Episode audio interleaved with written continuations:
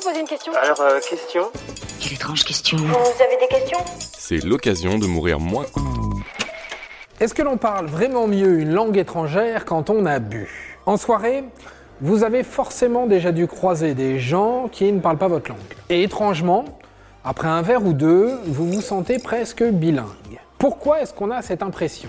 Et surtout, est-ce que c'est une impression? Spoiler, non, ça n'est pas une impression. Bon, avant de vous dire pourquoi, il faut quand même vous expliquer d'où vient cette affirmation. Une étude scientifique a été réalisée en 2017 par des chercheurs britanniques et néerlandais. Ils ont pris des étudiants allemands qui apprenaient le néerlandais à l'université de Maastricht. Ils ont ensuite formé deux groupes. L'un à qui on a donné un verre d'eau et l'autre à qui on a donné l'équivalent d'une pinte de bière en alcool. On les a fait discuter pendant deux minutes avec des personnes locales. Évidemment, ces locaux ne savaient pas le pourquoi du comment de cette expérience. Ils avaient juste à noter à la fin de la conversation le niveau de néerlandais de leur interlocuteur.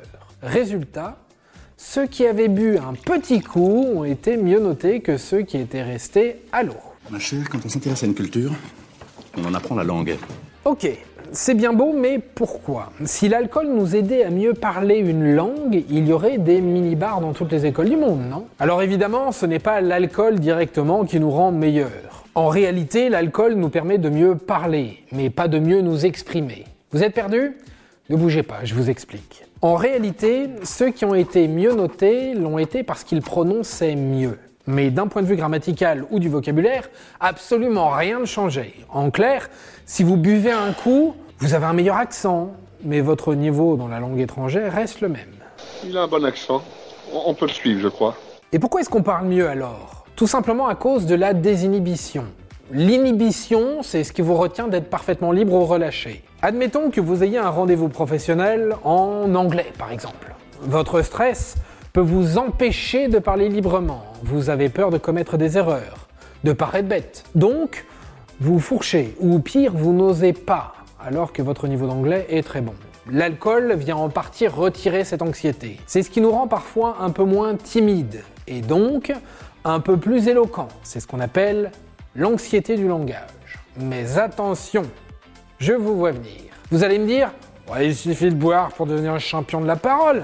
Et là, je vous arrête tout de suite. Il y a une différence entre boire un verre et des verres. Au-delà du danger de la surconsommation d'alcool, que nous connaissons, enfiler les verres vient clairement perturber notre langage. J'apprenais à dire non à l'alcool. Si au départ l'alcool peut paraître comme un allié de fortune, il devient très vite un gros boulet si on en consomme trop.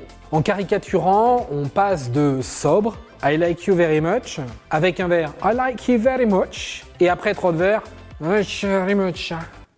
Ok, cool. Et si vous ne me croyez pas, vous pouvez retrouver tout ça dans la revue Journal of Psychopharmacology. Enfin, si vous êtes vraiment bilingue, bien sûr. Alors, même si vous avez envie de converser avec le monde entier, n'oubliez pas que l'alcool est à consommer avec modération. Et voilà, maintenant vous savez tout. Au revoir, messieurs, dames. C'est ça la puissance intellectuelle. Sapristi C'était un podcast de Genside.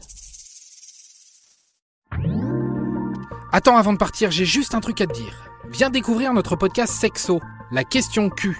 Deux minutes pour tout savoir sur la sexualité féminine.